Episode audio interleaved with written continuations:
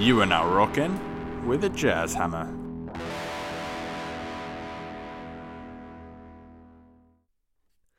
All right.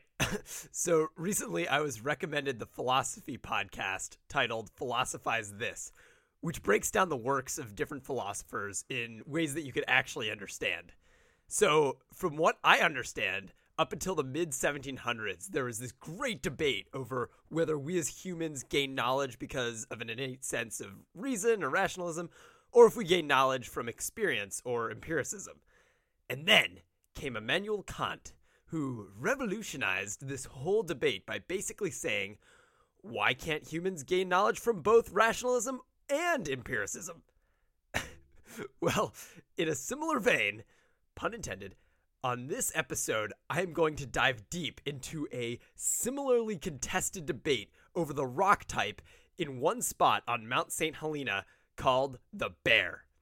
You see, there are two factions here those who think that the bear falls in line with the rest of the rock in the area and is volcanic in origin, and those who see how different this rock looks and feels from the rest of the mountain and say that it is a quartzite. And right now, on this very episode, I will bring to you evidence for my revolutionary idea, which is that the bear is both volcanic rock and quartzite. Boom! Hello, and welcome to The Rock Behind the Climb. I am your host, the Jazz Hammer, Quinn Todzo. In this episode, we are going to discuss the epic geology behind the notorious sport climbing on Mount St. Helena, just north of the Bay Area. The geology is confusing and at times scary, but in the teachings of Edmund Burke, I think you will find a subliminal delight in grappling with the crazy formations that this mountain has to offer. But, of course, I'll do my best to break it down as best I can and resist talking about philosophy or comparing myself to Immanuel Kant anymore. Mount St. Helena, as opposed to Mount St. Helens in Oregon, is a peak just north of Napa and the greater San Francisco Bay Area, and home to a lot of great sport climbing and hiking trails. When I first started pouring through the guidebooks on places to climb in the Bay Area, Mount St. Helena really stood out as being one of the best in terms of its bolted sport climbs. Even though from my place in Santa Cruz, it is almost just as far to get to Mount St. Helena as it is to get to the Sierras. Zooming in a bit, Mount St. Helena is located right on the northern end of Napa Valley, California, which is better known as wine country for having notorious world renowned vineyards. In fact, as you hike up Mount St. Helena to the various climbing spots, you can get a good view of the luscious green and very flat Napa Valley, chock full of vineyards squeezed in between two moderate mountain ranges. The formation of Mount St. Helena is very closely related to the formation of the Napa Valley, which I will get into in a little bit. On the mountain itself, there are a number of different rock outcroppings starting about midway up the mountain that make up the different climbing areas. In fact, the first testimonial I heard before going out to Mount St. Helena was from my friend who complained about how much hiking you have to do before getting up to any of the climbing spots. The first one you get to is called The Bubble, which is about a 30 minute hike from the parking lot, and it's about where most people set up for the day. However, I was able to venture out to three different climbing spots the aforementioned Bubble, the Satellite Rocks, and the Bear each with a unique geologic aspect that together I think do a good job of outlining what is going on with the rock out there. So, on this episode, I'm going to do a lot of flipping back and forth between the geology and the rock climbing because the geology of each area that I talk about builds on the geology of the last one. Okay, lastly, before getting into it, I want to take a sec to acknowledge geologist David Howell. He helped me immensely in understanding the geology of the region and how Mount St. Helena played into it. David Howell is a retired Stanford professor and scientist for the USGS who has done a ton of geologic research in the Napa area. He has a particular affinity for wine and now does wine and geology tours. When I started researching for this episode, I saw his name continue to pop up in publications, so I figured I would email him through the Geology and Wine Tours website and see what happened. And miraculously, he answered, and we had a very nice email correspondence. While his voice won't be featured on this episode, his knowledge certainly will be. So, thank you, David. All right, let's get into it. So, right off the bat, I want to dispel one rumor Mount St. Helena is not an extinct volcano. There were no lava or ash vents found anywhere on the mountain. However, that being said, all of the outcropping rocks you find on the mountain are volcanic in origin. So, if the mountain itself isn't a volcano, then how did those rocks get there? Well, the short answer is that there were a number of nearby volcanoes that erupted ash and lava that flowed and hardened into the area that is now Mount St. Helena. But how did those volcanoes get there? That answer is not as simple, but let's talk about it because it's pretty cool. So, frequent listeners of the podcast know that a lot of my talk about geology starts the same way with the subduction of the Farallon Plate, which was this giant tectonic plate sandwiched between the Pacific Plate and North America. The reason I say was is because this tectonic plate does not exist in full anymore. Because as a whole, this plate slid underneath the North America plate through a process called subduction. So, to make it clear, this tectonic plate was traveling west, and when it got to North America, it basically slid underneath into the ether that geologists call the Earth's mantle. However, the Farallon was not exactly traveling perfectly due east to subduct underneath the relatively stationary North American plate. This is because on its backside, you had the Pacific plate, which is generally moving northwards traveling parallel to the North American plate. This caused the Farallon plate to actually subduct more northeast, making the Farallon completely submerge underneath Southern California first, before completely subducting under Northern California. This oblique movement created a point where the three plates, the Pacific, the North American, and Farallon, all met in Southern California. As time went on, the Farallon kept subducting and the North American plate kept moving northward. This point, where all three plates meet, also migrated northward. The best way I could come up with to visualize this phenomenon is think about zippering up a jacket. One side of the jacket is the North American plate one side is the Pacific, and your shirt underneath is the Farallon plate. And the zipper, that's the triple junction where all the plates meet. Now, this analogy isn't great because in reality, the Pacific plate is moving, so one of your jacket flaps would have to be grinding up against the zipper part, and your shirt underneath would have to be moving as well. But hopefully, you get the visual of the triple junction. In case none of this made any sense, though, I linked a YouTube video in the episode notes that shows an animation of this process of all three plates meeting. What is important, though, is that there is this triple junction point. To the south, you have a transform plate boundary where the Pacific plate is grinding up against the North American plate on a fault plane known as the San Andreas Fault. To the north, you have a subduction plate boundary where the Farallon is at the end of its subduction. Altogether, they have weird, complex geologic effects on the topography. One such weird effect is that this triple junction left a trail of volcanoes in its wake. On the Pinnacles National Park episode, we talked about one such volcano, which erupted around 22 million years ago. However, it was just around 8 million years ago when the triple junction caused volcanoes around Napa and the North Bay to erupt and create the volcanic rock at Mount St. Helena. But the cool thing is that it was a very similar process that formed the rocks at Mount St. Helena as Pinnacles National Park.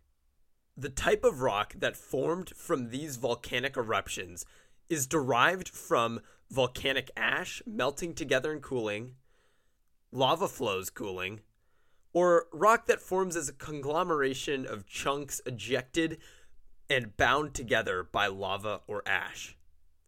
Actually, a lot of the time, you see a mixture of all three of these rock types. In more technical terms, though, the rock that is formed from volcanic ash is called a tuff. Rock formed from the lava flows is either andesite or rhyolite, depending on the chemical makeup. And the rock formed as a conglomeration of sorts is called a volcanic breccia. Now, I hear that there is some breccia around, but in my experience, most of the rock was andesite, rhyolite, or tuff, meaning that it was either lava or ash. And with these rocks, I think the inherent feature of the rock that is most relevant to climbing are the pockets created by escaping gas. This feature, which geologists refer to as vesicular volcanic rock, is most notably found in the areas with tuff or volcanic ash deposits. This is because when the ash is ejected out of the volcano, there is a lot of gas vapors that come out of the volcano at the same time. Hence, why it comes out as floating ash and not lava. So, when the ash settles and melts together, there's a high chance that there's going to be trapped gas between the particles that, when it escapes, will leave large gaps in the rock, creating pockets. A great example of this vesicular welded tuff is at the most popular area on Mount St. Helena, appropriately named the Bubble. There are huge pockets and caves formed by this phenomenon on this outcrop that make for some awesome juggy climbs and interesting overhangs in the case of the larger cave sized pockets. The classic 510 rated climbs here, called the ladder and the old ladder, were my favorites. All right, so we have this area that is covered by volcanic rocks, either formed by lava or volcanic ash. But how did this volcanic field actually become a prominent peak? Well, it actually has a lot to do with the formation of the Napa Valley itself. And I promise that all of this has to do with the hotly contested debate over what type of rock is featured at the Bear. But, you know, bear with me for a sec. So let's get back to that whole triple junction zipper thing, where the Farallon plate is subducting while the Pacific plate is migrating north up against the North American plate. Another effect of that process on the topography was that this plate movement created compression, thrusting, and folding in the North American plate. Now, all the mechanics of what are actually going on here are pretty complicated. However, a simple way of thinking about it would be if you held a piece of paper in two hands and slowly moved your hands together, making the piece of paper bend upwards in areas and downwards in other areas. This is kind of what happened in the Napa region, where the Napa Valley is the trough of that piece of paper one of the two mountain ranges that bound the valley, called the Mayacamas Range, which includes Mount St. Helena, is like the peak of that piece of paper. The other mountain range, on the eastern side of Napa, was created a little differently, but caused by the same phenomenon of the three plates coming together. So, aside from creating the Mayacamas mountain range and the Mount St. Helena peak, the folding and compression also affected the volcanic rocks on Mount St. Helena by creating joint systems.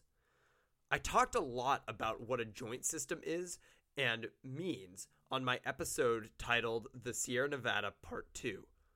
But essentially, a joint system is a series of cracks in rocks that are all oriented in the same direction.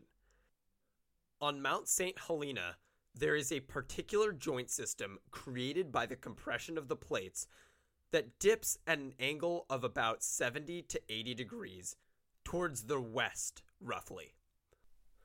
These cracks happen to nearly line up with the face of the climbs on the Hailstone Rock in the Satellite Rocks area, but the joint planes are off the rock face by just enough to provide nice edges and crimps on the face.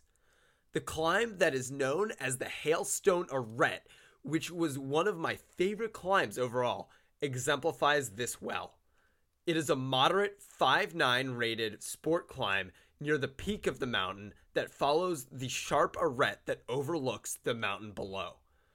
On this climb, you end up having to find and use these lips created by the planar jointing created by the tectonic compression that I talked about earlier. This same joint plane carries across multiple outcrops. Hiking down from the Hailstone rock, I noticed this same set of steeply dipping joints all faced the same way in the areas known as the Fin, the Wednesday Wall, and all the way down to the huge rock outcrop known as the Bear. The Bear, as the name suggests, is an expansive rock face on the side of Mount St. Helena that is almost 150 feet tall and contains a ton of interesting sport climbs in the 510 to 5'11 rated range. The face of the bear, where people climb, looks east towards the main hiking trail that extends right past it. From the approach, the rock looks no different than any other outcropping in the park. However, as you get closer, you'll notice that the bottom 40 or 50 feet on its south side is a shiny yellowish looking sheer face that is unlike any rock in the rest of the park. All of the rock around this one face is the same lava turned rhyolite or andesite rock found around the rest of the mountain, aside from the fact that the rock is also charred from a recent forest fire in 2017. However, this one face looks and feels different. For one, the yellowish face of the bear is a lot harder than the rhyolite. The sharp edges and crimps on this face feel much stronger than the pockets and tectonically jointed shelves that I talked about earlier. Not that any of the rock that I climbed on was too poor in quality, but even the thinnest of holds on the face of the bear felt confident to pull on. While there are still pockets on this rock which range between finger holds to hand sized pockets, they have an incredibly curious quality to them, which is that many of these pockets contain clear, jagged crystals that range from the size of a grain of sand to the size of an eraser on the end of a pencil. Their texture is quite sharp, and I definitely cut my finger on these sharp, clear crystals quite a few times. The feel and look of this particular rock face on the bear outcrop is reminiscent of rock that I climbed on in Ibex, Utah, which was pure quartzite. In a similar way, I just remember the thinnest of edges and pulls feeling incredibly safe with this almost bulletproof seeming rock. This is why, in his guidebook, Bay Area Rock, Jim Thornburg calls this rock a quartzite. Now, it does not take a lot of examination and knowledge to recognize that the face of the rock is almost entirely purely made of quartz, and that those crystals found in some of the pockets are very large quartz crystals. However, calling the entire outcrop quartzite doesn't quite sit right with me. I mean, technically, most geologists refer to quartzites as metamorphosed sandstones that are almost purely made of quartz grains that have been fused together through metamorphism. However, the word quartzite does have some ambiguity in its meaning, and we could reasonably broaden the definition of the word quartzite to just any rock that is composed of nearly 100% quartz. Either way, though, it is clear that when you take a step back and look at the outcrop as a whole, that a majority of the thing is the volcanic rhyolite found everywhere else. In fact, climbs like Marks Moderate, which features a chimney that cups deep into the rock past the quartzitic face into the rhyolite, or some of the climbs on the eastern side of the outcrop feature very little of this quartz. I think for that reason, the Super Topo Bay Area Top Ropes Guide lists this area as crystallized volcanic ash. So the question is what is really going on here? Is it quartzite or is it volcanic rhyolite? Well, like I hinted in the intro, I'm going to suggest to you that it can be both. So, of course, like all the other rocks on this mountain, the bear was a similar volcanic lava that cooled and hardened over time. Also, similar to the hailstone rock that I talked about earlier, this rock was also jointed by tectonics, creating a series of cracks that all angled the same direction. However, at the bear, some of these cracks were filled in by precipitated quartz minerals. The bear features these tectonic joints oriented in the same plane as the face of the rock, which creates this surface of quartzitic rock. If you hike around the bear for a little bit, you can see some of these veins as stripes that are about a foot wide that race across the rock in the same orientation as the quartzitic face. For one sec, though, let's talk about how these veins actually form and what I mean when I say precipitated quartz minerals. Now, this can happen in a number of different ways, but based on the setting and the fact that the rock here was created by the subduction of an oceanic plate, I figured that these veins are hydrothermal veins, meaning that they are created by ocean water that has come into contact with the Earth's mantle, creating this mineral solution that bubbles up into the Earth's crust. This water vapor that contains other dissolved minerals deposits these minerals in the cracks of the rock that it travels through to reach the surface of the earth.